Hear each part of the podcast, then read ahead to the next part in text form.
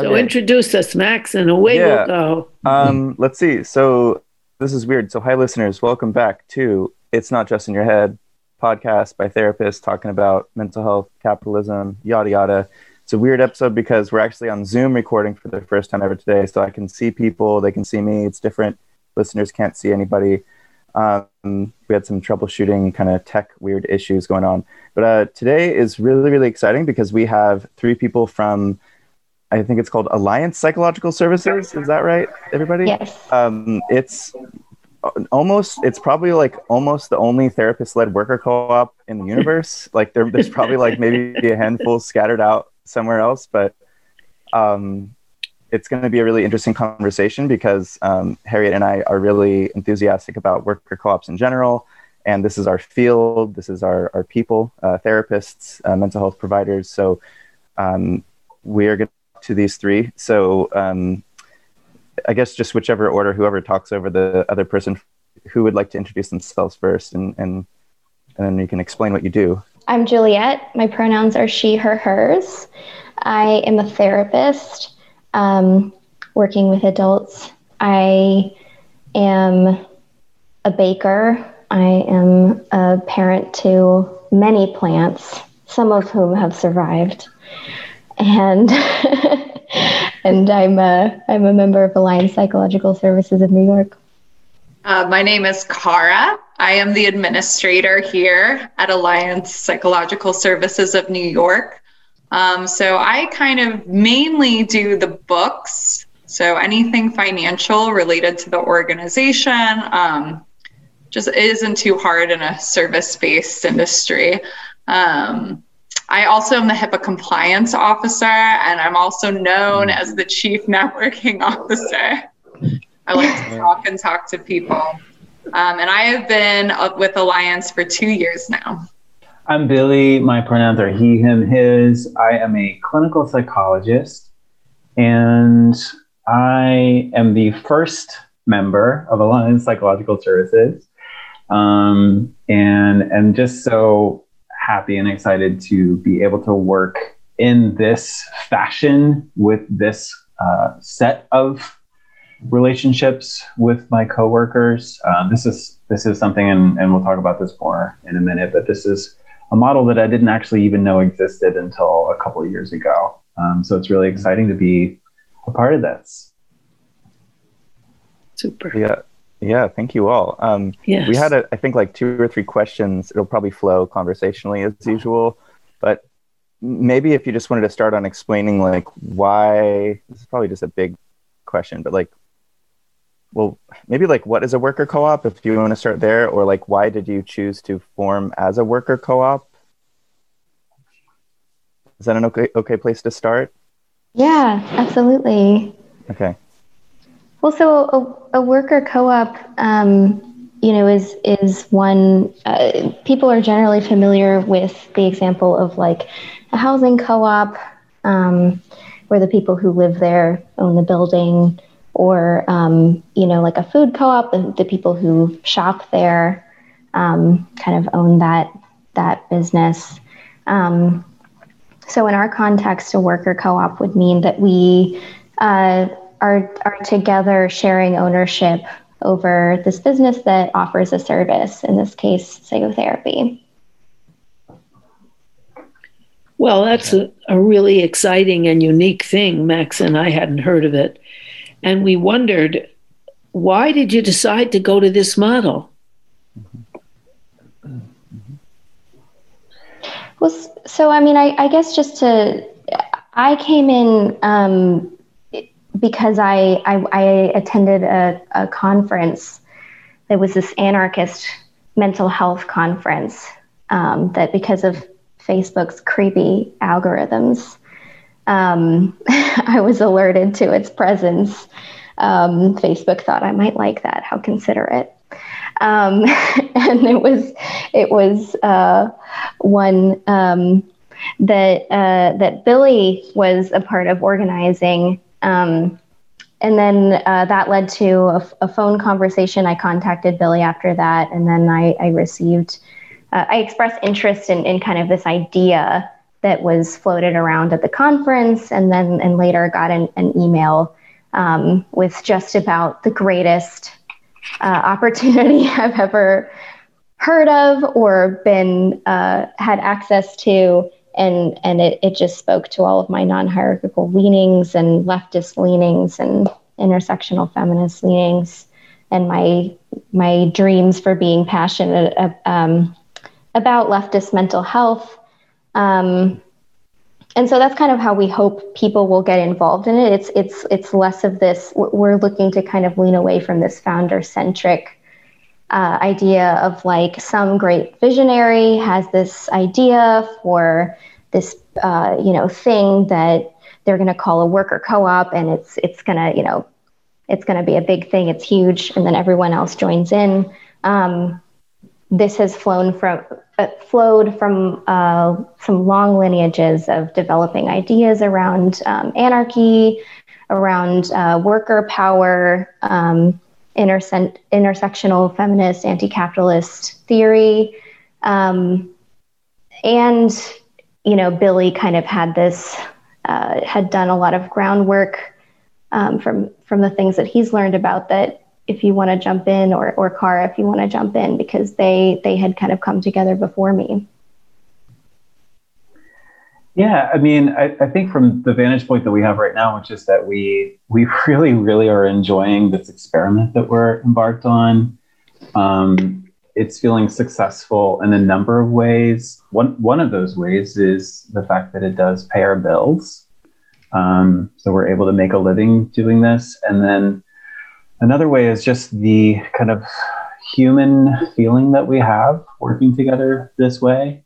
There is just a, a really nice kind of energy in this type of working environment where there are no bosses and no employees, but instead just people coming together to uh, put our hands towards a project and to uh, just draw on some kind of more innate, intuitive understandings of how to work together.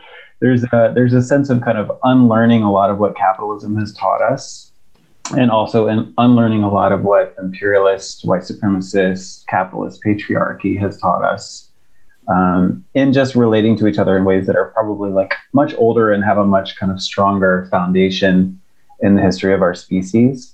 And, you know, maybe it's not so surprising that like cooperation turns out to be a thing, an experience, a phenomenon that just kind of feels better.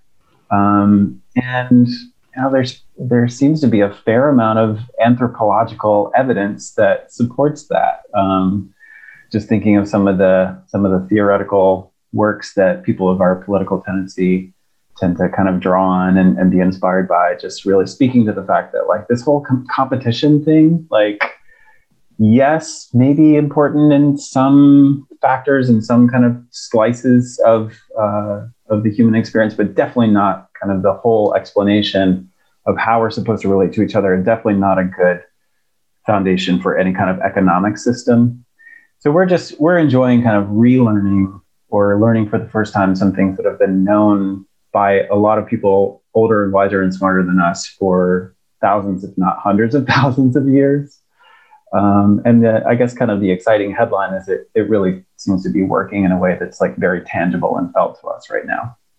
What do you actually do together that you wouldn't do if you were in another modality? What is it like? What? How do you talk? Do you have conferences? Do you present clients to each other? Do you have formal meetings? How do you cooperate? No, I can speak to this one um, as the administrator uh, who doesn't hold a professional license in an industry that is so, so regulatory, right? Mm. Um, I think one thing that makes us really unique is everyone has an equal say. So we function really democratically, and that doesn't necessarily mean like we vote hands up in the air, hands down on every issue. Um, but we have conversations with each other, and we trust each other, and we agree on a lot of things, but we also critically push back on ideas and we challenge each other. Um, so we typically meet once a week on Fridays, twelve to one p.m. Eastern, if anyone was curious about that. um, But, you know, we meet and we have a little agenda, and anyone is welcome to put anything on the agenda. So it can be clinical, it can be non-clinical, um, what have you. And we just discuss things and we just discuss things, transparency, um, like friends. We curse in our meetings. You know, there aren't any any stipulations on that. And and we kind of just act like our truest selves. And that's how we've kind of formated, formulated our business operations. Um, that's how we've figured out steps moving forward, particularly in regards to, you know, how we practice therapy, how we conduct ourselves as a business, and currently how we're looking to expand, because we are at a point um, we where we are seeking additional um, therapists. Do you present cases to each other and then sort of formulate a response collectively? Sure. So, so that's something that um, you know, Billy and I uh, are are doing more of an anarchist spin on this idea of supervision. Um, so technically, Billy is my supervisor. Um, according to, we're we're making air quotes right now. um, we love air quotes in this org, by the way. Just just just so you know, that's something we do together. Is we put we put air quotes around all kinds of things. Um, but yeah, so so the state does require. I I am a licensed master social worker. Um, so the state does not allow me to practice uh, what they would call independently. I'm going to put air quotes around that too, just for fun. Um, so, uh, but yeah, like I, I, I technically need to accumulate um, supervised hours. Uh, so I do that, and, and Billy, you know, signs the paperwork. Um, and uh, between the two of us, we've worked it out. Uh, we, we've just been sort of experimenting with this process of what is it like uh, when we have people who have different levels of experience. So Billy has been practicing a lot longer than I have. Um, And uh, and we also have different uh, types of lived experiences um, that that we we take into account. Um, and sometimes being newer to the profession um, makes it so that there's a little bit more flexible thinking that can that can have value in some ways. Um, so we've we've taken all of those into account, and then uh, figured out that I- I'm probably going to be focusing more on talking about clients in uh, in our meetings together. Um, about my clients uh, it, based on my need for support and what I'm perceiving that I'm needing. And also we've been experimenting lately with what what if I I could learn more if we alternate talking about our clients? Um, what if that's a way to integrate knowledge and to, and to share skills? Um, what's your experience been with that, Billy? Yeah, that that's exactly right. We've been having, we've been kind of enjoying the process of, again, kind of unlearning some hierarchical structures, which we have absorbed from the environment that we all grew up in, and just really kind of directly challenging those and, and kind of playing with those variables in, in creative ways, and, and learning a lot from each other, and just being able to kind of comment on that process as it's unfolding. The type of work that we do seems to require a certain amount of kind of courage and openness and willingness just to kind of disclose aspects of our experience in the moment, right? Um, and, and to really be able to receive feedback from each other in the intent uh, in which it is provided. When, when Juliet says to me, um, you know, I'm, I'm noticing a particular kind of feeling or attention, or there's a dynamic here that I would like for us to explore. Um, I have an opportunity to respond to that in a really kind of open and receptive way, versus feeling kind of defensive and kind of like uh, kind of closing down or thinking that she's kind of attacking or criticizing me. So in this process of, of working in this way and, and being as available to each other as we are to send and receive that type of communication in that open, receptive way, we feel like we're building something together just in terms of our relational capacity that we really haven't had much opportunity to develop otherwise. Mm-hmm. um, and and towards that end, this does feel like a kind of a larger political project. We feel like we're we're building inside of each one of us something that we might even call revolutionary capacity, that there's something kind of changing inside of us as we relate to each other this way that's going to be necessary for building that better world yet to come that we believe in and, and are aspiring towards. That's a, that's a little bit lofty. And fortunately, we don't spend a lot of time kind of like thinking about that or kind of focusing on that. Like we're able to just kind of experience that together as part and parcel of the work that we do on a day-to-day basis. This, I, this I have, come, right, I'm sorry, oh. Max, you go ahead. So this, this could come back to that Billy all, but um, so something Kara mentioned earlier was just like the, you know, we work in an industry that's highly regulated, and there's like actually a separate conversation that we'd had when I consulted with y'all from my uh, my colleagues in Santa Barbara. Um, just F Y I for listeners, like me and a couple of coworkers, maybe thinking about therapist co-op in Santa Barbara, we'll see. So we consulted with these guys. Um, but so the regulatory stuff, like, so where, from what I recall, so um, Juliet is a uh, social worker and Billy, you're a clinical psychologist, right? That's so right. I remember y'all mentioning how because of that and other regulatory things, it's actually, there is a lot of sort of red tape around like what you can actually incorporate as, and right. I don't know, tax filings and just, uh, you know, like weird sort of business stuff and like I R S stuff and all that. Um, and so it's funny because when you talk about the lofty goals of these like revolutionary, like building capacity things, I kind of wonder like what gets in the way. Um, like there's those structural barriers, and, you know, Harriet and I have talked on this podcast a lot about these other barriers of just the way we conceptualize mental health generally is like, whether just from a behavioral lens or cognitive behavioral lens, like those are just barriers of like seeing people as humans. But then there's like these regulatory barriers that seem like they would actually make it difficult to even do something like, um, like when you talk about supervision, the way I think it's supposed to work is like, there's this one hour that this person that's lower on the hierarchy consults with someone that's higher, that got a license to supervise. When we kind of all know that like, you could probably consult with someone off the street and be like, hey, what should I do with this case? And they probably have valuable input. Like, that's seriously, right. Like, right. You can talk to someone right. eating from the trash and say like, hey, someone yep. I know, their life is fucked, and what do we do about this? They'd be like, yep. well, here's an idea. And you'd be like, damn, all right, I'll go use that idea, right? Yep. Um, but the state and all the sort of the capital forces that have that have created the regulations and stuff yep. have made us think that there's these, you know, there's validity to these structures. So anyway, I guess, what are those barriers to actually having this sort of utopian, like magical, mm-hmm. you know, mental health worker co-op thing?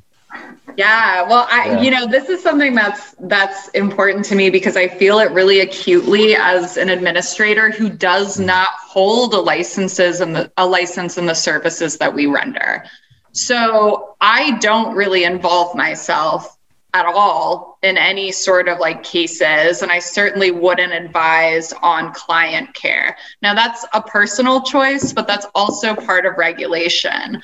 Um, from a co-ownership business perspective, it can get a little tricky though, because Billy and Juliet can legally comment on my work as a HIPAA compliance officer, as someone who is working on the financial side, as someone who is networking, but I cannot involve myself in their work because I don't have the license, right? Mm-hmm. So that does kind of create a disparity in some decision-making. Again, personally, I wouldn't really involve myself in their cases anyway. I consider that kind of a sacred bond between therapists and their clients. And I don't know the clients, so again, I wouldn't want to interject um, into a situation that I'm not privy to the details of. Um, but I would say in larger decision-making schemas, um, you know, they have opportunities to enhance the business that I don't, right? So I would say that would be like one barrier, big barrier from my perspective. Mm-hmm. Yeah, something that, and we, we'll go into if if it's if we feel it's relevant, because it is a little different state to state, but the specifics of of why we it's taken us. Um, over a year since we decided to start doing this together cooperatively for us to formalize the legal structure of cooperative ownership. Um, there have been a lot of, there there are barriers around that. Um, you know, for example, uh, so, so New York State says that uh, professionals who hold different professional licenses um, or workers who hold different professional licenses, um, we're trying to refer to ourselves as workers more so than professionals, um, that they can't uh, co-own this healthcare business together. Um, and that if someone doesn't hold a, a quote unquote professional license, um, they, they can't co-own that business together either. And it, it, in theory, it's to keep um, corporate interests out of um, out of healthcare decisions. Um, and, you know, something that that does, for example, this this idea that we we have this really um, equitable um, relationship around sharing knowledge and, and consulting about client care. Um, that's that's all well and good. And and somebody could say, well, I, you know, I really trust my supervisor. We have a great relationship. We we I definitely don't feel like I'm being taken advantage of, um, and they respect my knowledge. And it's just so different when uh, the person whose whose uh, knowledge I'm seeking to share in uh, doesn't have the power to fire me, right. Doesn't have the power to take away my livelihood, um, my my access to to what what keeps my my life going. So. Um, mm-hmm. You know, and that technically right now I'm I'm an independent contractor. We we have found the legal workaround to to finally, you know, in, in early twenty twenty-one, we're gonna we're gonna incorporate together um, as a worker cooperative. Uh, but it was really tough to do that, um, and it it does it it really is completely different, this relationship. When uh, I'm not feeling like I'm meeting the need of a boss, um, that we're kind of meeting each other's needs together.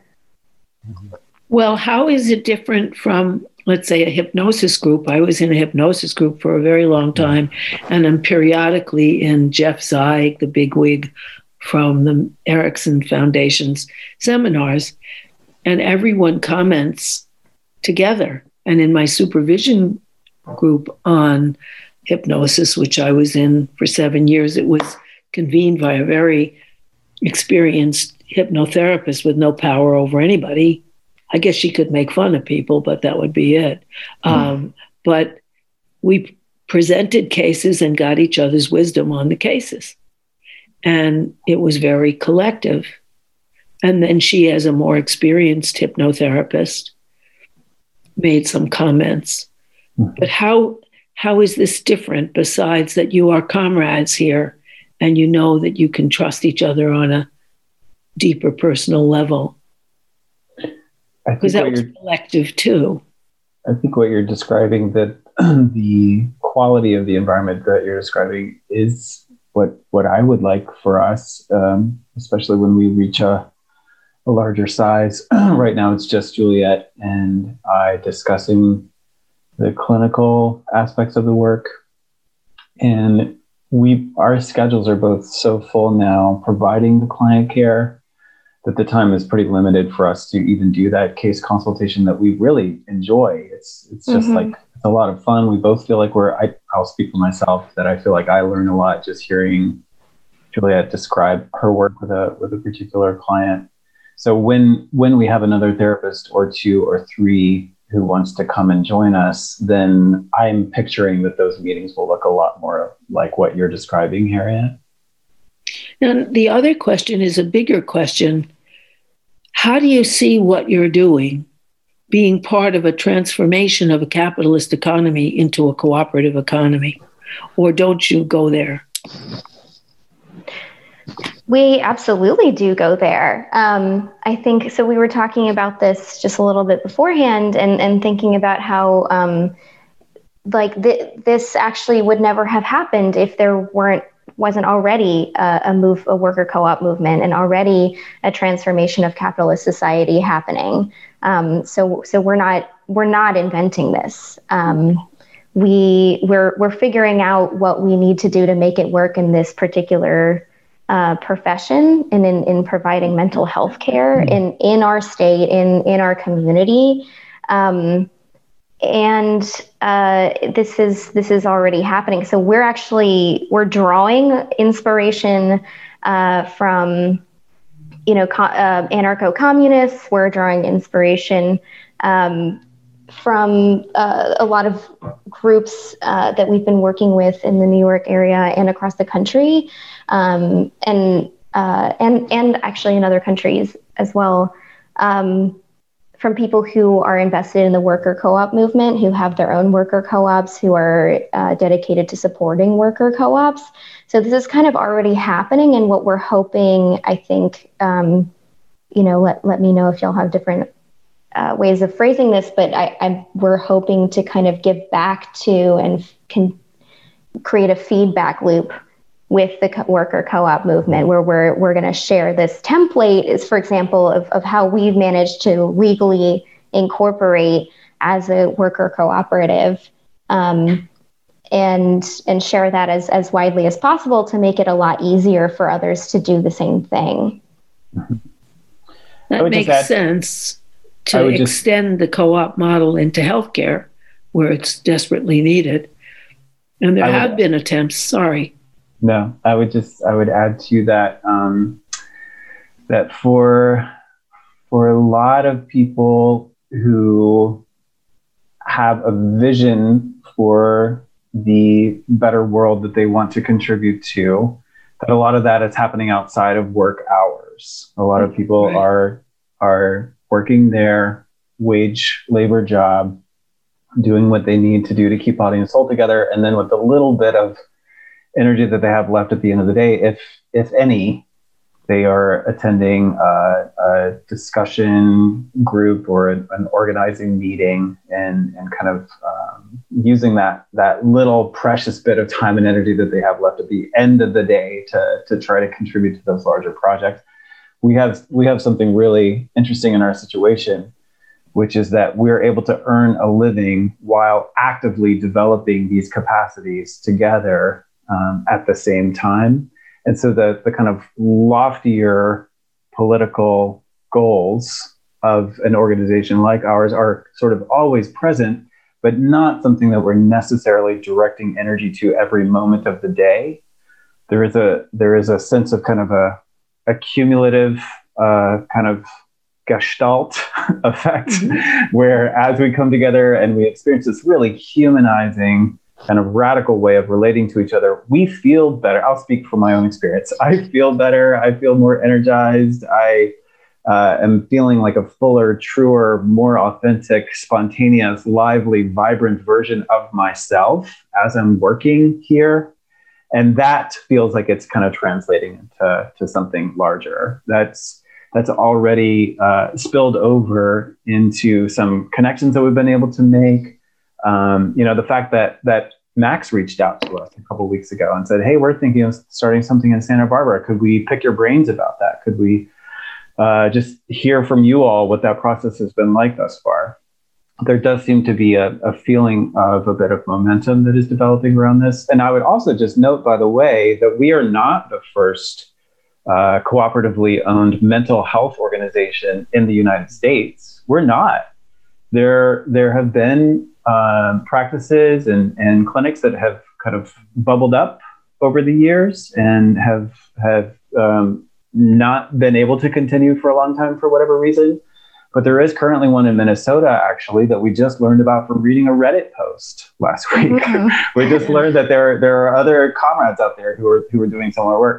So we're very excited to continue exploring uh, the landscape and finding out who who is embarked on projects like these, who does have kind of a sense of uh, the capacities that could be built through this type of work. Uh, it does it does feel like there is something kind of burgeoning here. There's a lot of energy and activity and sort of readiness, and it's really just a matter of kind of connecting all these dots to see what can come from it in, in the larger scale. Now, I'm wondering how it relates to the whole Democracy at Work movement, which is a movement of wanting to create a cooperative economy instead of a capitalist economy. And I don't know if you have bigger ties to that Democracy at Work movement, or I think, if you just affiliate by kind of finding out about things. I think it relates directly. Uh, I've been following the work of Professor Richard Wolff, uh, someone I think you probably know quite well. I'm like winking to myself. Our co-participants here. Um, yeah, um, Professor Wolff, and, and, and the way that I found out about his work is through Black Socialists in America, uh, a group that I've been following on Twitter for a number of years. They were talking about worker self-directed enterprises. Uh, years ago, and I was I was learning about that model, what that means. Um, so those types of efforts, uh, the, the ways in which lots of different individuals and organizations and collectives are are kind of thinking together, exploring together, working together, um, inspiring and informing one another. Um, it it does it does have the characteristics of something that might be described as a movement. Yeah, I think it I think it does, because capitalism is being questioned on a level that it hasn't for fifty years. And so within that questioning, all sorts of groups are coming up, and who knows, we might do what they did in Italy, which has so long ago, and which is why they have more worker co-ops than anyone else. The Marcora law, that any workers who are threatened with closing can get three years unemployment at one time if they invested in making the place a worker co-op. And that's been very popular, and it's all over the place. So, um, you know, hopefully these seeds are being planted everywhere and they're sprouting. It's exciting. I, I think there's, I think there's a lot of potential, like, in our field too right now, because not only is capitalism being questioned on a really massive scale, but mental health is being talked about differently at a much larger scale than it ever has as well, for like all these intersecting reasons. I mean, with talking about like universal healthcare and just the need for healthcare generally, and with mental health as like a sort of, It's, it's presumed to be like on parity with physical health, although it's like typically not really, but it's being talked about that way more, um, from like police abolition. There's just like, we need mental health, not police kind of conversation, you know, and there's like debates around that, um, from like the veterans issues and suicidality to like L G B T and, you know, like trans suicides and is- there's like mental health is sort of in every social issue now, almost like the way it's being talked about is like mental health in the schools, or mental health for this group and that group. And so like, here we are, we're like, you know, and like, you know, Kara, you're in with the crew. So like, it's cool. You know, you may, as you're a mental health professional, you're close enough, you know, but like, we're sort of, um, we're in this like interesting moment where, I don't know. I mean, I, I sort of assume that most of us like didn't go into it with, well, there's usually some grandiosity and like, I'm going to save the world for, for a lot of us that do it. But um, I think like, as there's a sort of class consciousness building and there's this interest in mental health, with like not a great understanding of what m- mental health is even. I think when people talk about mental health, they're like, oh, have my kid go see a therapist for an hour a week and then they won't want to kill themselves anymore or whatever. And we all know like, no, there's like this larger existential fabric that's like, and socioeconomic fabric. And so we're like, it doesn't actually work that way.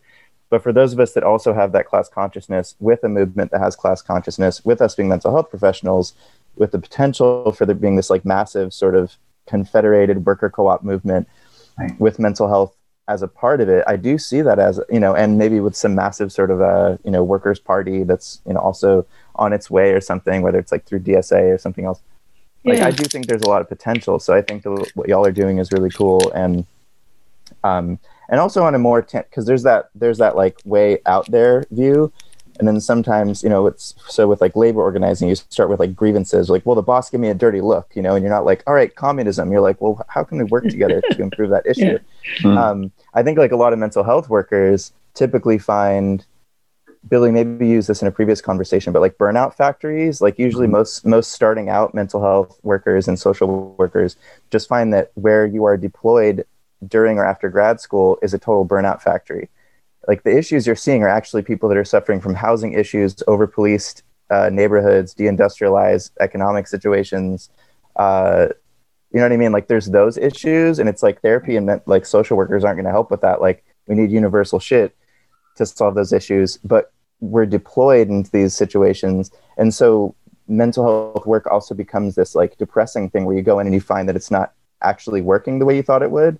And then you come out and you're like, I'm just going to do private practice on my own and hide from the bosses forever and from like this apparatus, like world. Mm-hmm. I'm not going to work for public health. I'm not going to work for whatever. So like y'all are also sort of, I think, trying to create this alternative to that where it's not a burnout factory. You actually have a voice. You you have some autonomy, and you're trying to center client care all at the same time while like paying the bills, mm-hmm. you know?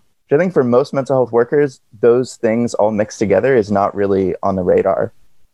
So, so you're putting it on the radar, and that's yeah. that's really important that it's out there, as a possibility mm-hmm. to be cooperative in the way you deliver care. One what development, which I think is healthy, I think it's in Minneapolis, they have it that if there's a mental health emergency, because a lot of people call because there's some somebody went off his meds or somebody's freaking out. They don't send cops, they send social workers, which is a recognition that emotional problems don't need a beating, you know, they need understanding.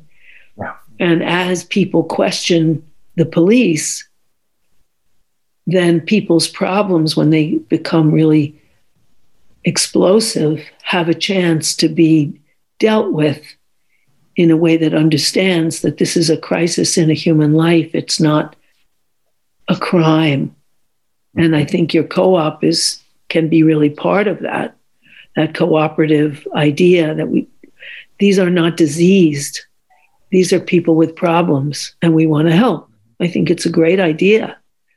And the more publicity you can do around it, especially in our very backward field, which is disconnected from the social and political context yeah. of our clients, it's really important.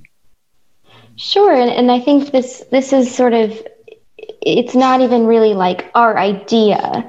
Um, and th- this is not even so much like, um, you know, people are suddenly questioning capitalism. I mean, the capitalism, imperialism, they have always been questioned by the people who are impacted them by them the most. Um, so that this this has always been going on. Um, and so that this is kind of, um, I think what we're doing is is less, uh, you know, inventing a vision or something like that, and, and more so um, we, we're figuring out um, a way to, to configure a, a cooperative workplace that can can make these things more possible um, while providing healthcare. So we're we're just kind of bringing all these different pieces together uh, to see how they can work in our particular situation. How do you handle what to charge people who come in for mental health care? That's a really good question. we're we're always kind of balancing uh, a couple different Um, values against each other.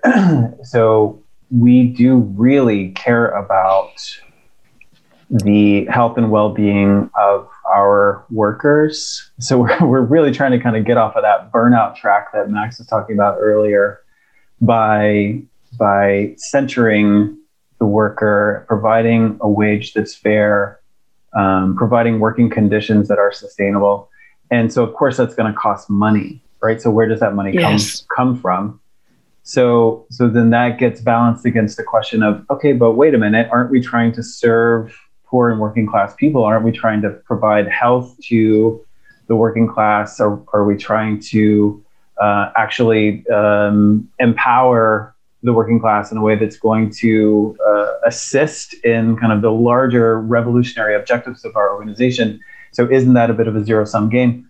Sometimes it does feel like that, but the the conversations around that, the way that we negotiate that, we find very energizing and, and empowering as we're trying to kind of navigate and negotiate these different um, these different demands. So presently, uh, it it is we have struck a balance that does allow us to feel relatively well cared for for ourselves, and also Um, being able to provide a, a lower than average hourly rate for the services that we provide. And one of the reasons that we're able to do that is there is no boss at the top siphoning off all of the profits. Right. So there's just there's just more to go around without some owner right. who is uh, commanding all those resources and then just kind of doling out the little bits that that, that uh, otherwise would, would be provided to the workers. Yeah. So when there's more to go around in that way, we just have more ability to determine how we're kind of divvying that up, how much is, of that is going to ourselves and our own needs, and how much of that is going to subsidizing the cost of the of the hourly session. So that is one piece of it. The other piece of it is I'm on several different insurance panels. So I'm being paid by these horrible insurers. megalithic corporate entities that that we absolutely feel so much wild ambivalence about even being in relation with at all. But that is a way that someone else is kind of paying for those services and, right. and aren't, aren't needing to. Yeah, we um, we've been able to, for example, like my if, if I were operating by myself, my business would have failed. um, I would not have been able to stay afloat. But because we're we're pooling um, the the you know what we get from insurance companies and um, from from clients out of pocket all all comes together, and then we're we we all pay ourselves uh, the same hourly wage, and then. Um, you know, when, when we're negotiating with clients, and I think this is also a really revolutionary thing that happens that's kind of more subtle, just the conversations that we have with clients when we're deciding what the fee is going to be, um, you know, we're able to be transparent about uh, the, the, the floor um, of what we are able to, um, to charge and then also stay afloat. Mm-hmm. And, uh, And we, we can kind of talk about like why that is and what's happening and, and have a, a really transparent conversation around that, and then talk to the client about what their needs are. Um, and a lot of times they're shocked that they don't have to provide me with like all kinds of complicated documentation to show that they need a, a, a lower rate. Um, and, you know, especially this year, we've been seeing the beauty of as clients, you know, during COVID, their their financial situations are, are fluctuating so wildly. Um you know, they'll, they'll come in and just be like, I'm, I'm sorry, I can't, I'm, we're going to have to discontinue for a while. I'm, I can't keep paying the same fee. And, uh, I, that's, you know, I don't, there's no company policy that says like, this is the fee. So if you can't pay it, goodbye. Um, I'm able to actually go back, uh, talk with Billy and Kara at a, at a meeting or, you know, on, on our, our chat and say, um, this client needs to, can only pay this much, um, for, for a little while. Um, ha- what can we offer them? And I, I am often able to really quickly get to that, back to that client and say, what, okay, what if you didn't pay at all for your sessions this month? Or like, what if we cut it in half? Um, and then we can kind of just be really in touch with the, that being, you know, I'm, I'm, I'm transparent about this is an ongoing conversation because it, we, we do have to kind of stay afloat. Um, But if we're able to, like, it's not going to cut into my personal wages. That also takes it away from them feeling like they're they're affecting me super personally. If if I'm charging them less, um, it's it's like, oh, our business can can handle this currently, uh, and I'm I'd really love to to make the you know sessions possible for you during this time, and and we actually can. And I just want to. Oh, sorry. I just no, want to emphasize um, how important I think this is to the clients to have power in the financial relationship with their therapist.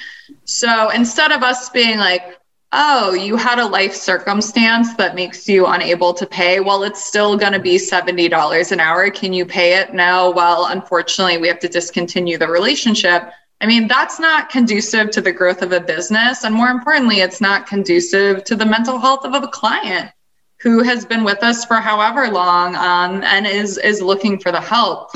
So I think what's cool about this model is we can turn to a client and be like, okay, well, what can you afford? And they're like, okay, I can afford this. And we're like, perfect. And almost always we can accommodate that situation. Um, and I think this is what's really cool about that is it's not a therapist or a business dictating to you what you get. It's you having power to say, this is what I'm willing and can give right now. And the therapist working with that and the business working with that.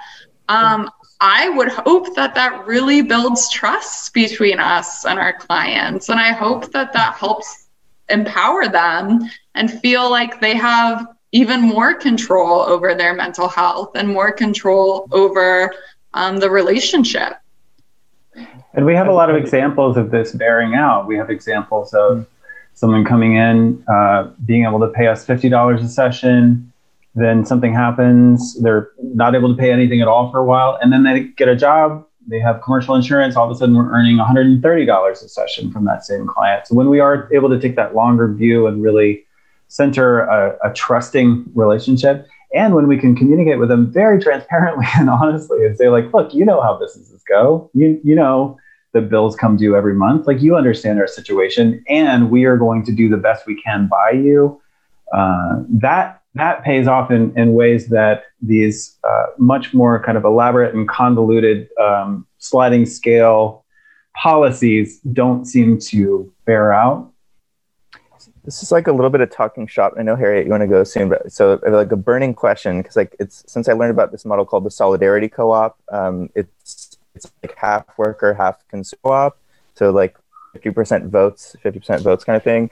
I've only heard of it tried in a couple ways, but like I've been wondering, like, if is it possible to do a thing where you have sort of like client membership dues essentially that are within some sort of sliding scale, just like a union or something like that, where it like it pays for a certain thing, you know what I mean? And then like clients get a vote. Like, have you all explored that kind of idea? Because I've wondered if me and others start something of like trying to set something like that up, so it's like a sustainable pool that like client members are actually paying for themselves to help. You know what I mean? Or would that? I mean, Kara, since you're like more of a money smart person, like, does that sound like crazy? I sound like or the token capitalists of the group. Well, like. Well, numbers are important. I mean, it, you don't have yeah. to be a capitalist to begin with numbers yeah. and spreadsheets and stuff. I mean, that's like an important, you know, whether in like yeah. Soviet Russia or like Manhattan, like, I don't know. Um, I I love that idea. Actually, I, I in in I'm trying to think historically of if we've discussed that. I don't I don't believe we have, but I absolutely love that. Um, you know, any sort of collective pool sharing that takes the emphasis off like paying for a service and puts the emphasis back on helping individuals in our community and also helping ourselves. We need help too. Um, I'm always game for it. And one thing I would like to drive home to anyone out there who's like, well, how does this like, how do you make money really? Like, how do you stay in the black? How do you not go in the red? Co-ops and mental health therapy, especially because it's a regular service-based industry, is very, very sustainable, and it's very, very flexible. Um, I think that fiscally, if that was your focus to any capitalists who might be interested in this podcast and listening, um, this is absolutely a viable and lucrative model. And I'm hopeful that we can lead by example and turn to any naysayers and be like, oh, no, no, no, not only are we keeping the ship afloat, but we're actually making a profit as well. Yeah. Um, I think it's important for people to hear that, and hopefully it eliminates some fear for anybody who is looking to pursue this model, but is also, you know, worried about their own personal finances and their work-life balance. This is a very viable, flexible model. I'm going to have to bow out now because I have to go at five fifteen. I have to be somewhere else doing okay. something else. So I want to say thank you, thank you, thank you, and bye-bye. Thank you, Harriet. Thank you. Bye. Um, Juliet, you had a reaction to that. Do you want to share? Just kind of close out, or actually, I'd be willing to just go longer too if y'all want to. Yeah.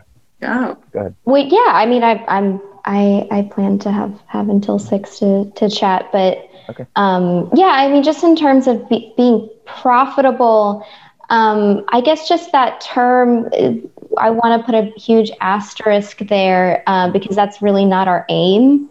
Um, we our aim is K T B A, keep the boat afloat. That's that's our one financial uh, requirement. Um, so we're not looking for this to be a, a, a, you know, super profitable, lucrative thing and make a lot of money. Um, we we uh, we do want to communicate that it is viable, that it is viable, and that um, I, I think rather than emphasizing it being profitable, like really what we've been able to do uh, that we want to communicate as possible is that uh, we. we are able to offer ourselves uh, a, a wage that, that we're feeling is is fair. We we're mm-hmm. able to work consistently towards offering more benefits um, to workers mm-hmm. in this co-op. Um, you know, sp- we're we're really focusing on healthcare benefits right now, um, mm-hmm. and we're we're able to create a situation where we can, uh, through consensus-based processes, Uh, talk to each other about what that wage should be, what those benefits should be, and and work towards those, and that we are, um, you know, staying afloat well enough to to just just to cover that. And that's all that's all we need to do. It's what a lot of people don't think we would be able to do, and and we can. Well, I, if I could like socialist-splain or like translate what Kara, because like when I when I heard profit, I mean, I think that's important, Juliet, like mm. you kind of clarifying, like we're not talking about profit in the capitalist sense, but just like any sort of like Marx nerds, you know, like labor theory of value and like the like like profit really being in capitalism, it's the it's the whole purpose is to basically like pinch pennies out of workers to create a surplus to make more money, right? For for whoever's able to squeeze money out of the worker and not work, right? So it's like when y'all talk about profit, I don't think you mean it in that way. I mean, maybe maybe I don't know if it's a semantic thing, but just like having a surplus, like there's extra money for now based on the decisions you've made, but it's not for like, oh, well, let's invest that in like a hedge fund or something, so, or like, or whatever. I don't yeah. know anything about, about yeah. like, like investments, right? But it's like, that's not what the purpose is. The purpose would be either for a rainy day, for health benefits, for a new, bigger building or something. You know what I mean? Right. Like, it wouldn't be for, for capital investment or whatever. Or yes. That's what I'm assuming, right? Based on oh, no, not at all. If anything, it's going in. I would say the two things that are surplus, which I am kind of interchanging surplus and profit mm. here. Again, the yeah. aim isn't to just like make a bunch of money and then liquidate the business and walk away. That is not the aim at all. The yeah. aim is definitely to keep going. Um, yeah. But not only does it offer more benefits to make, you know, our lives better, which allows us to do our jobs, I think, you know, at mm. a fuller capacity. If I eat well and like the place I live and can cover, you know, my basic needs and interests, like I am going to be better at my job. I am going mm-hmm. to be able to show up healthy um, with a clear mind. But I think the surplus is also kind of allowing us to expand. I mean, as it was said earlier, we really want to share our vi- vision and we really want to share our model. We are not like tight-lipped about what we're doing here. We are not trying to protect our intellectual capital in any way. We are hopeful mm-hmm. that other people see this and they run with it. And I think for me, you know, I know the big reservation, you know, with the co-op model is, well, how, how does it keep the boat afloat? And again, what I'm saying is, at least in this industry, you can do more than keep the boat afloat. You can expand and invest in, in other services if needed. Right. Um, this is the first ever episode where Harriet has like bounced out. Uh, so now, now I'm all alone. I feel like I'm, I'm, uh, I'm like cold and without a blanket and we- sad. Um, no, y'all are sufficient to keep me psychologically safe. Um, We can wrap just, I mean, Max, if, if we could, I mean, I'd be, I'm excited to, I'm like, you know, I didn't have anything planned. Like, I'm happy to keep talking. Um, I mean, are there other, um, should we, should we do like Robert's Rules of Order and like do a consensus thing or something? Um, like, I'm down to keep it going for, if there's any other sort of like burning, like my burning thing before Harriet left was like, would there be a way to also do like dues? Yeah. You know, have like sort of consumers be part of it. I mean, do y'all have any other like, we're really excited about this thing that we've been doing or this way that the model works differently. Like, you know, if you want to keep the ball well, going, like. I, well, I, we wanted to put in a, a little plug for the fact yeah, that please. we are going to be bringing on um, a new therapist uh, and cool. we're, we're looking for a licensed clinical social worker in the state of New mm-hmm. York. Um, okay. So that's, that's one thing we wanted to, to talk about. Um, because we're, we're, we were thinking potentially such a like-minded individual individual who, who would have many amazing things uh, to offer could be listening to this. So if you're out there, hi, um, get, please get in touch with us. Um, we'd be dying to, uh, to connect with you. Um, you know, people of color, especially Black and Indigenous people of color, queer and trans people of color, strongly encouraged to reach out. Um, yeah, the other, I I guess other topic, we were really interested in uh, the idea of why this ha- other co-ops haven't sprung up um, in in the field of mental health, at least to, to our knowledge in New York. Um, and we, we had a really interesting discussion about that earlier. So we were, we were jazzed about that. But Billy, what you were, what were you going to say? Yeah, I was, I, I mean, I was thinking more about Max's question to us, uh, about a, a particular model, and kind of wondering if, if that was something that we considered. And just kind of what I'm appreciating about that is the, how much, uh, creativity and, to use a, a very kind of like loaded buzzword, how much innovation is possible in this space. Um, and and that that shouldn't surprise us uh, when we are able to reject these kind of traditional paradigms of the way that things should be done, when we are able to eschew some conventional wisdom about how mental health services must be structured and delivered. It does open up a lot of ideas. There are there are a lot of uh, sort of imaginative possibilities there. And so, so Max, I think it's quite possible that your co-op could function very differently and could have a quite different financial model that supports it compared to ours. And wouldn't that be a really fun thing to connect around and, and converse about in the months and years going forward? Wouldn't it wouldn't it be so cool if there was this larger confederation of worker co-ops where we are learning from each other, where we are um, inspiring each other and helping each other with, with uh, different answers to the question, how do we keep the boat afloat while doing this very values-driven work in a way that feels sustainable and life-giving? Yeah. Yeah. Yeah.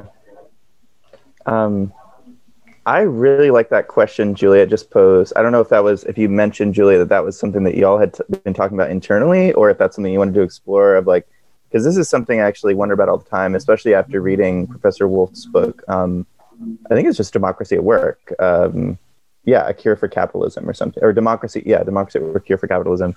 My sociology PhD housemate, who's now in Germany, um, like sort of made me read it. I was complaining about my job a lot at Community Mental Health Agency. Uh, and he was like, here. um, and it was like, work self-directed enterprises. Um, and I remember when I first, because I get this sort of almost like, a, you could pathologize and call it manic, but it's just like, I, you know, I get an idea. I'm one of those people, or like you call it O C D or something, but it's like, I get an idea and I get obsessed. And I'm like, now I have to sort of preach to everybody. And they're like, dude, go, like, no, I'm done with you. But like, it was that idea of just like democracy at work. And it was like, wait, why is this not a normal thing? And then going down the rabbit hole of understanding that like, well, historically in industrial capitalism, like, unions had really become not like the norm, but like a force to be reckoned with, and then got smacked. And like co-ops were always sort of a part of it. Like co-ops and unions were always sort of like, you know, doing, doing stuff. Um, but so I guess anyway, to my take on that question of like why, so there's why generally a worker co-op's not the norm. And then there was why in the mental health field, because I do think that's a specifically interesting question, you know, like if, um, so I guess like just I don't know, just to spark a new discussion here, like A, I feel like McCarthyism, et cetera, just destroyed the very idea that like workplaces could be democratic, period, right? Wow. That, in fact, it's just natural for individuals to just be competing for higher wages and benefits and to like fuck people over to get promotions and then fuck people over to get go to a better firm or whatever. And that's just nature or something, right? That's like waterfalls and rainbows, and that's just how nature works. And that became really normalized. I also think that the mental health field got sort of like co-opted and shaped by capital in the neoliberal era, where it was like individualism and, you know, C B T, just like change the thoughts in your head. Nothing outside of what's happening in your head matters. That's not mental health. So I feel like therapists sort of sort of collectively got shaped by the forces that be to sort of collude with that, those pretty silly ideas. And then also, so there's, I don't know, I think there's the broader political context. And then there's within our field that's been, the hege- hegemony has been very individualized to where like, when I've talked with colleagues about it, they're like, that sounds kind of cool, I guess, but there isn't really a spark. They're not like, oh, I want to look into worker co-ops or, um, it depends on who you talk to, I guess, you know, but like, mm-hmm. you know, anyway, that's my answer. My exploration. I don't know. Have y'all like thought about that more? Like why this is the mental health field, which is supposed to be like helping people, egalitarian, like um, why worker co-ops aren't like a normal thing in our field. We were talking about the, the role of professionalization um, in this, because uh, we we we had identified some legal barriers too. But I guess the story to that, bef- even before we get to these legal barriers that we're now facing, like, I mean, radical emotional healing and anti-oppressive emotional healing has has always existed, and um, has, you know, healing originated as a, as a community practice. Um, So, you know, it, it particularly, you know, in, in queer communities, communities of color, um, in, in spiritual communities, uh, mutual aid networks uh, are, are, you know, have, have always been um, a really, a really important source of resistance and healing. Um, and then, I, you know, professionalization of care work, I think, neutralizes the threat that that the idea of emotional healing just inherently holds against this this capitalist society that wants to um, dehumanize us. Uh, with it, it, there's kind of, we were thinking about, like, how does this compare to uh, you know worker co-ops are definitely more prevalent among people who provide who who create a, a good that they are able to sell. Uh, that they create those things together and kind of or, create a cooperative around that. There's definitely things that make it legally more complicated for us. And also we were we were speculating about the emotional, cultural, psychological phenomenon of, um, you know, going and getting a degree and getting licensed, how you have to make a U-turn from that. You know, you've got, you have to go through the system and then back out again to get to the point of of having a mental health workers co-op. Because um, the state, you know, says you you can't you can't practice, uh, you know, licensed mental health care um, that would, and it's important to for it to be licensed to, to make it accessible because insurance companies won't reimburse for things that, you know, et cetera, et cetera. Right. Like we, you have to go and get licensed and go go to grad school, and then uh, once you're already there, it's like, oh, I, I have to go into either an agency or try and get out and and go into to private practice. You're you're on the mm-hmm. the bourgeoisie track or the or the burnout track. Um, yep. It's so hard, and there isn't support for envisioning uh, another path, and it, there's a lot of work that has to be done to kind of walk it back from there. Mm-hmm. Wow. Right. If you're entering a training program to become a professional, it's it's implied, even if it's not directly stated, that you are now becoming something other than a worker. Right. And so now yeah. you have you have chosen a side, and, and you are now siding with the ruling class, even if that's not necessarily your intent going into that. Mm-hmm. So I think a lot of that has been very, very deliberate um, over the decades. And, and we have an opportunity to kind of analyze that, um, critique that, think about kind of what our participation is in those structures and systems. Is it possible? Is it possible to go and get that degree and then kind of excise yourself from that world and, and function in a different way? Not fully, not completely. I, I and mm-hmm.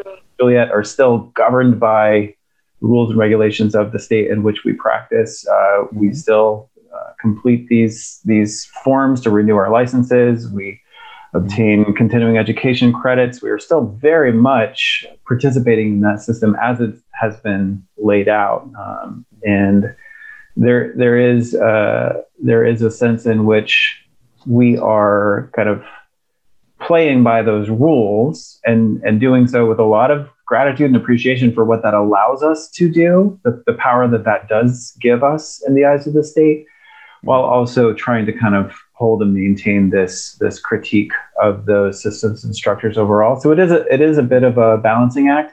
And that's one way in which the worker co-op is so helpful for our own political development and consciousness. We're able to just kind of check those things against each other. We're able to kind of notice ourselves operating on autopilot, or or just kind of uh, uh, just adhering to the received wisdom uncritically, but then to kind of pause and stop and check and converse about that and sort of remember who we are and what we do and why, even in the midst of kind of all of these structures that are imposing down on us in that way. Mm-hmm. Do y'all think that with professionalization, because like I've kind of thought about this too, that there's a sort of, it doesn't necessarily have to be a class and ability thing. So like I grew up pretty, I grew up in like Section eight in the Bay Area of California and stuff, and like went to college and stuff. So I did a sort of class mobility thing, and like, you know, white privilege kind of helped me out a little bit, um, probably more than a little bit. But like, there's there's like, you go to college, you get these professional degrees and stuff, and then you're sort of like, whether it's in your head or not, there's a ladder that you presumably have been climbing.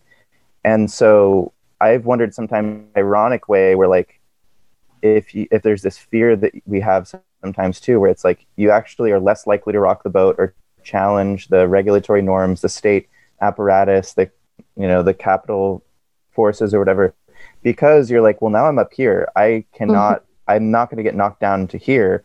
I don't want to get knocked down one peg. Like, I got a goddamn master's degree. I got a fucking P H D. Like, I will not let, you know, I'm not going to like, you know, I'm going to make sure all my first impressions are perfect, that like, yeah, you know, yeah. I look good, that I sound good, that like everything I'm doing is, is packaged the right way, so that I don't, um, I don't want to be perceived as lower than that. And I don't want to have to like, you know, struggle with whatever it is down there now, because now I'm up here, you know what I mean? Yes. And if that has also been this impediment, and that professionalization created a sort of like, I guess, collusion with like, I don't even want to say the ruling classes, because it's not like most therapists aren't not like millionaires. They're just like, no, but yeah, doing better than your average, like a dishwasher or something. But like, right. I've wondered if that's psychologically impacted us too, you know? Mm-hmm. So. It's hard to envision. I think something that we hope to do is articulate what's gained when you do, you know, we, we maybe aren't making as much as, uh, you know, a, someone who's in private practice who caters to wealthy clients might, mm-hmm. might make. Um, and, and we're, we're gaining so much more. And these are things that are maybe hard to articulate to people, not just in the mental health field, but, um, you know, in, in a lot of places where they're like, well, I'm pretty comfortable, um, you know, to, to, to say that this, this happiness and, and, uh, freedom and spontaneity and flexibility and, and so many other things that we're experiencing at work, and this reversal of the process of alienation is, is so incredibly worth it.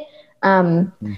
I, I'm going to, I feel like what I'm going to share now is, is it, I'm not going to share any details that would be w- outside the bounds of confidentiality, but we've got editing in case that's, Uh, yeah. But just, yeah, just that I, I've, I've talked to clients who, um, you know, have, have experienced upward economic mobility and are kind of having these really burning questions, um, in now in, in these, uh, in their, in their professional work environments about why they're so miserable, um, and why, how, how, who they are at work and how that contrasts with maybe radical th- values they hold outside of it. Um, and, and how, how in the world are you supposed to reconcile those? Um, but there's, you know, there's such a long way that they've come from, um, you know, from struggling financially to feeling a lot more comfortable. And I love that, uh, I haven't quite figured out in clinical practice how much to talk about my experience at, at work and how that, that personal experience of what we're doing, uh, can inform what I have to say to clients. But I, I do love that it just, at least I'm holding within myself a sense of possibility that, that I hope to articulate more and more to clients of, of what a workplace can look like, um, when it's cooperatively run, Uh, the way that we, the way that we do, or the way that so many other people are about to figure out how they're going to do, the way that they want to do it. I'm really curious about how the idea of professionalization affects the clients, right? Mm-hmm. Because on the one hand, you know, society has done you wrong, and you seek help to kind of navigate that, right? By going through to a therapist. Um, and you go to them because they have this like level of expertise and this training, and they're there to help you. But at the same time, there's a hierarchy there, right? Like, you know, it's less of a partnership and more like, well, what should I do? I think sometimes. Uh, and I, I'm just wondering, like, how do you guys, I, I know I'm not necessarily the one who's supposed to be asking the questions in the podcast, but I, I think, I, I mean, I'm curious, and hopefully some listeners are curious too. Like, you know, how do you guys navigate that with, with clients? You know, this idea that you are there with an expertise, a professionalism to help them with specific needs, but also you don't want to create this, like, air quotes, intellectual imbalance. I found that one thing that doesn't help is is very glibly disavowing power that I actually do have. so, so when I'm like, no, like, we're, we're equals, it's cool, like, let's just talk. We're just we're friends, just man. We're just friends, man. Cool there, um, you know, the the truth that that, that that is not acknowledging is the fact that I actually do have the power to, like, diagnose this person, and, like, I'm in a contractual relationship with the insurance company that's going to determine whether or not they're allowed to receive these services. So there is a gatekeeping function that I do have as a virtue of my profession.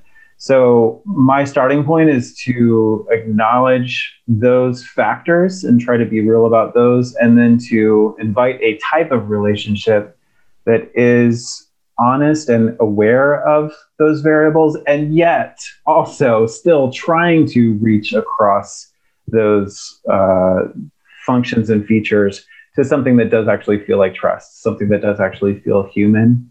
Um, so a lot of times it's almost kind of in spite of all these different uh, paradigms and systems and structures that we're able to experience something that feels truly comradely in the therapeutic alliance. Juliet, what would you say about it? Definitely, yeah, acknowledging uh, acknowledging the power that that is there. Um, and I think uh, that's something that they, they give lip service to when they, in, in, in school, when they are te- telling you about being a therapist, they're like, oh, it's a position of power. So be just be mindful of that. And you're like, oh, cool, got it. Um, you know, day one, check, covered. Um, But I, I think that's another thing that uh, those conversations that we have uh, around fees, um, that that greater level of transparency, that that that helps create the frame for this, for having conversations about power. That there's there's more acknowledgement of of um, the money aspect of things and how that factors into the power relationship.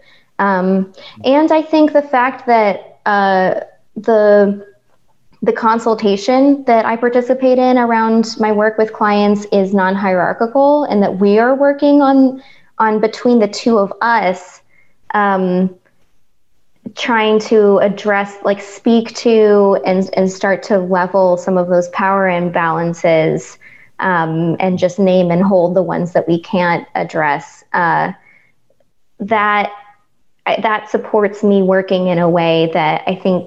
Um, you know, clients uh, can can maybe feel, um, and that I, I hope that they do feel. Um, and yeah, I, in, in work with clients, I think I've often run into a lot of times folks kind of wanting me or, or, or um, requesting of me, wanting is that, What word? What work is that word doing there? Requesting of me to to tell them what to do in certain circumstances, mm-hmm. or kind of like expecting a different level of uh, wielding authority. Um, and those conversations themselves have been really productive. And I feel like I've there've been a, you know, some cases where, like, a year into working with a client, they're like, I think I'm just now starting to not be totally frustrated by the fact that you're not just, like, um, telling, telling me what to do. Yeah. Yeah. Mm-hmm. But again, like that, then, then I, then I feel, find myself going back to, okay, but yeah, what am I making certain power invisible here? Mm-hmm. Why, why is it feeling less like that?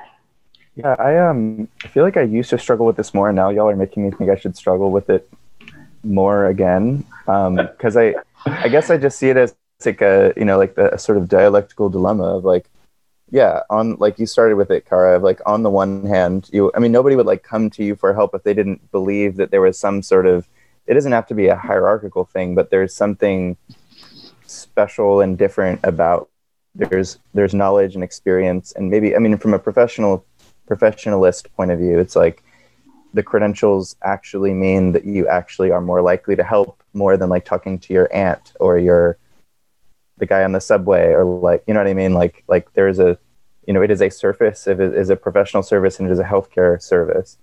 Um, so there's that, like, people come to you with that assumption, and and if they're paying out of pocket, or if they're or if they're if they have to fill, send a super bill to to insurance or something, it's like, well, you you kind of like better fucking help, right? Like, why the fuck would I be paying you? You know what I mean? Like, mm-hmm. um, but on the other, yeah, it's weird because sometimes, like, I mean, I found that if I, so I was sort of the most, the modality wise, I was trained in a D B T, dialectical behavioral therapy, more than anything else, mm-hmm. which is actually super, well, it is very dialectical, but like, it is super like homework driven. You're supposed to give like what's called diary cards where people actually track their emotions and problem behaviors and prompting events and skills. Like they're circling things and checking boxes and they're going to skills groups and stuff. And it's like a shit ton of homework and like behavioral analysis and stuff like that. And so I actually found ninety percent of the time, if I went in guns blazing, like, here's the check boxes that you're going to have to do as me as your therapist and stuff, because that's kind of what I was told to do. I mean, you want to do rapport building and stuff, but I found that like ninety percent of the time people would just like never do it and they'd kind of get weird. They'd be like, uh, no. So like I found that it's actually, for me, it's sort of easier, like after doing the intake process and the assessment and everything, sort of like a, hey, we're just friends, I'm going to talk to you for a few weeks and we're just going to like kind of talk, man, that like actually having an orientation toward like we're just kind of getting to know each other. Yeah. Um, and then easing toward like maybe more directive, like encouragements, suggestions, directives or whatever, only if it's done collaboratively, like, hey, so I'm able to do like this, I can play this role. Like usually I name roles, like I can play the role of someone that literally just listens to you once a week. And if you think that's what's most helpful, I'm going to do that for you. Um, let's talk about that. I can play like a teacher role. I can like mm-hmm. teach you stuff about like the brain and emotions and crap. And I can get on a whiteboard and stuff. Like, does that seem like it'd be helpful? Yeah. I can also be like a sort of behavioral coach where I can be like, well, your goal is to drink four days a week less this week than the next week, or, you know, and like, yeah. I might just be like, based on your diet. Anyway, so I try to like establish that, but like, because I feel like if you are collaboratively deciding for you to be a more directive person that seems more hierarchical, then it's not as hierarchical. Mm-hmm. It's almost like you've been elected into a position. You know what I mean? Mm. Um, so yeah. like, and sometimes that is what people want. I used to see a personal trainer, like a therapist and stuff, and he was like, do this many sit-ups and do that many. And I was like, okay, boss, thank you.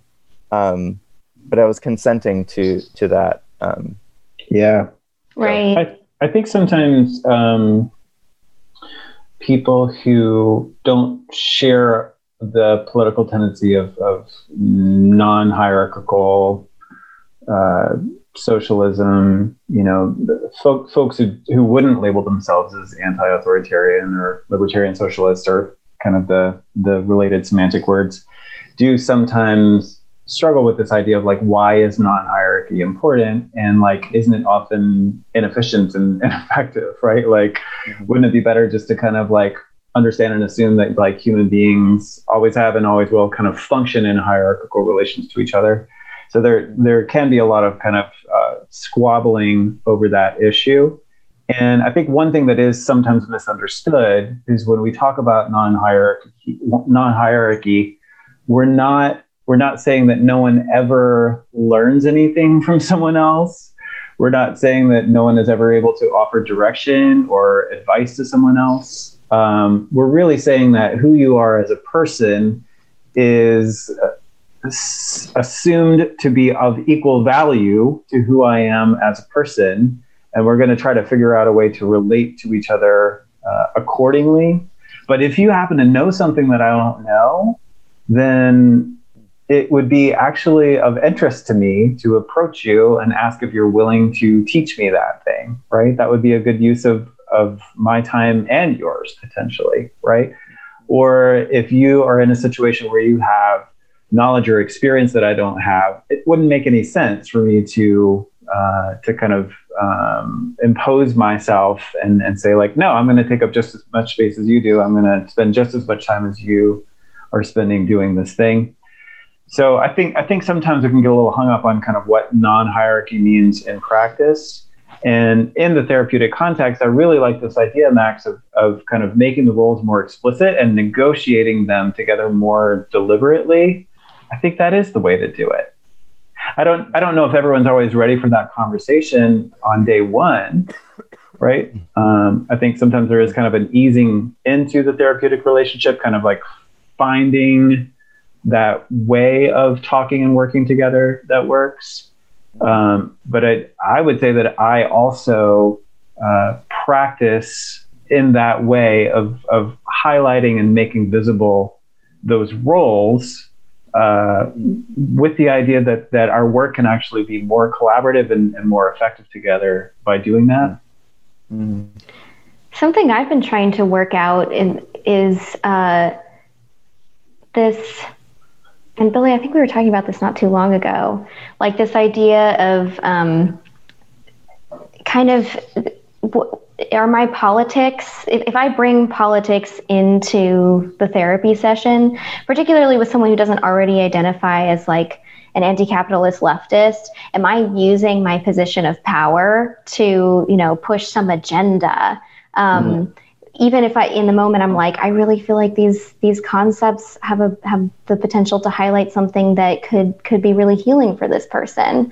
Um, and then I was thinking, like, well, I don't I don't worry about if I'm pushing an agenda when I tell a person that their partner absolutely should not hit them. um, I'm not I'm not worrying about if you know if, if I'm using my power unfairly there. Um, so that that's the, this is just kind of an open question that I've been wanting to explore more of, of how how do I um, how do I talk about my politics in session and um, and the the ideas that I've benefited from. I just have to so say that. Oh. No, you go, Max. Do no, it. One se- one sentence. I can do it. Being a co-host of this podcast makes me terrified for that exact reason. Mm-hmm. Every single time we publish a new episode. Right. That's it. Wow. Go on, Kara. Oh my gosh, I'm like blanking. Now I'm thinking about what you said and I'm forgetting what I was going to say. Oh, I'm sorry. No, no, not at all. It's so interesting because, you know, being yourself establishes so much trust between people. And you can think of this in, I think, therapy and outside of therapy. Like, so Juliet, when you say like, I can absolutely objectively say like your partner shouldn't hit you, you know, yes, absolutely. But what's interesting is I'm wondering where, you know, our like professionalism sometimes gets in the way of that. Mm. And the way we're trained as quote unquote professionals gets in the way of that and your individuality and the trust that comes from your individuality. Mm. Yeah. I just think about it. Yeah. Yeah, I, absolutely. I think about effectiveness sometimes. Well, this is okay. So this is like a sneaky thing, I guess, like where sometimes in the back of my head, no, this is a little bit of a D B T training thing too. Actually, I use like self-harm, I guess. Trigger warning, self-harm. Um, like self-harm is a thing because D B T works specifically with a lot of kind of self-harm, suicidal behaviors. And in my training, it was like, so when you do kind of, when you get a client that is engaging in these behaviors, in from the D B T lens, you are actually, in the back of your head, you're trying to figure out, and this is actually kind of similar to like a labor organizer or some kind of organizer, you already sort of have a goal and you are already sort of imposing a goal on the person. Mm-hmm. And the goal is for them to not kill themselves. And subsequently, since self-harm behavior is, you know, we call it parasuicidal behaviors, although I I actually feel like that should be debated, but um, but that it's parasuicidal behaviors and you actually want to get a reduction down to like a n- never ever like self-harming again kind of thing, right? But at least that was the training, is like, you want to, in the back of your head, you don't run in guns blazing, like, I'm going to make sure you never kill yourself or um or, or cut yourself.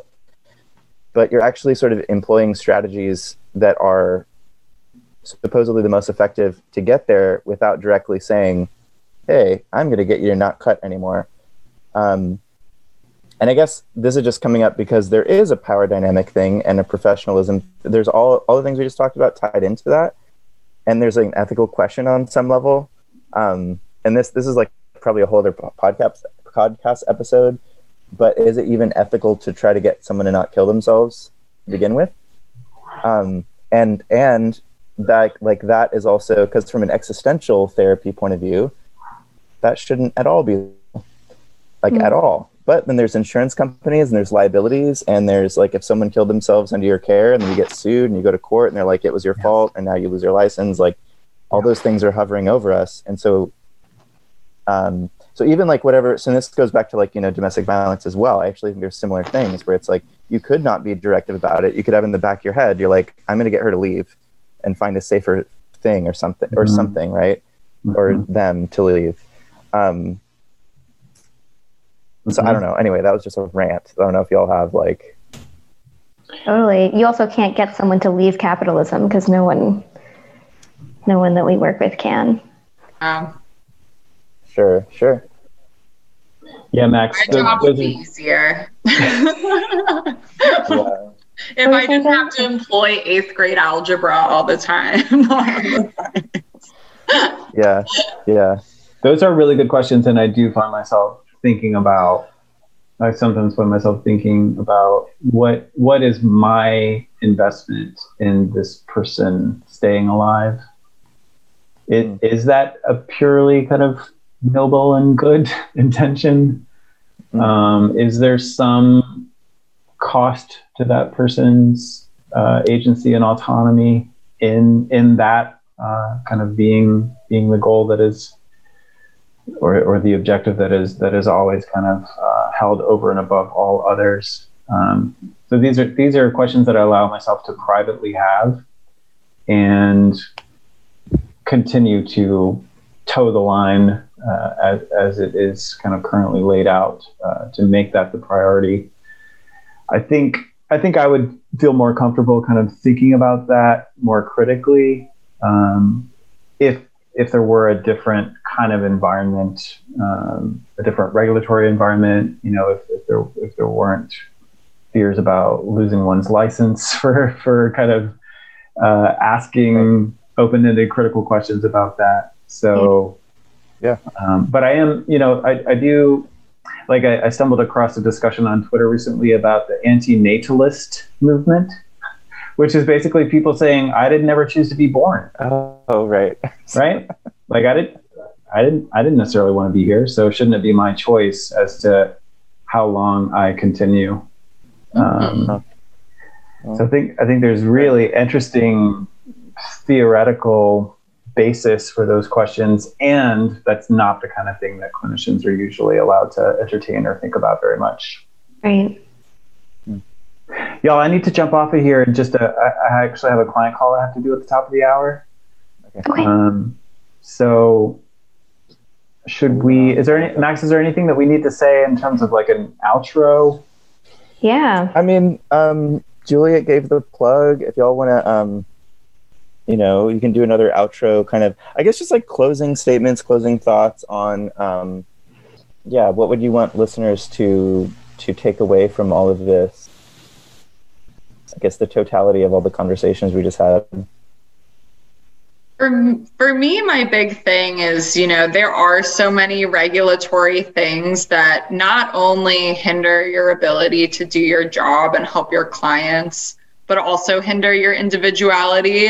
And then what I see more with what I do here is there's a lot of like fiscal reservations, um, especially around starting a co-op, because even if you are anti-capitalist, the reality is we live in a capitalistic society and you do kind of have to keep the boat afloat unless you're incredibly privileged. So the point I want to drive home is that there is kind of, at least what we're finding, a magic bullet. There is a way to have your autonomy and a way to practice the way you want to and still comply enough with regulations to be legally viable and keep that boat afloat. So don't be scared of the co-op. The, the cooperative ownership model is relatively uncommon in the United States compared to other places around the world. And we should not understand that fact to mean that it's not working. Uh, we, we we should not attribute that to to any kind of questions or problems with the model itself, but but rather see that as the function of neoliberal capitalism at work. Of course, we wouldn't know that it was possible to organize in this way. Of course, we wouldn't know that it was possible to experience so much vibrancy and livelihood and humanization in the workplace. Uh, capitalism would want us to actually never stumble across that information. So this model is absolutely viable. It does take a bit of effort. It does take a, a bit of self-education to kind of figure out how it works. And I would say the most important factor is just the willingness to trust your comrades. That that really has been the key ingredient that has allowed this to work for us. So if anyone is listening to this and thinking of starting something like this, if you can find people that you trust, that's probably going to ensure success more so than any other factor. I would, my my uh, closing statement would be uh, to therapists, healers, uh, mental health workers, health workers out there um, who are interested in working cooperatively. We need you. Uh, we need you so much, and we we're so um, excited for for this to be a thing that that more people do, um, and. We're we are really excited to be a resource, and also like way more excited to receive uh, skills sharing and knowledge sharing from from others who do experiment with this in their particular contexts, with their lived experiences, with their work experiences, um, to to hear what y'all figure out. Um, and we'd love to to be in contact with you. We want to federate with you. Um, we we want to to really create something together. Um, so we, we just want to, we want to be available for that. And, um, there's, there's just so much more knowledge that is already out there that we can sense on a metaphysical level, um, that is way, way, way broader than anything that we've shared today. Um, and that we're, we're really hoping that having put this out there, we'll, we'll kind of get, get in touch with that more. Woohoo! Um, it was it was cool talking to y'all while being able to see you too. It was the first time we've ever done it for the podcast. I'm glad we were to solve the, the tech issues. It was a pleasure to meet all of you again. Well, especially you, Kara, because I already met the other two. So hello. Hi. Um, thank you for helping keep the boat afloat and all that kind of stuff, and the really, really important knowledge you you have and, and carry with the co-op. Will do. Okay. Thanks, y'all. Right. Bye. Bye. Bye, everybody. Bye.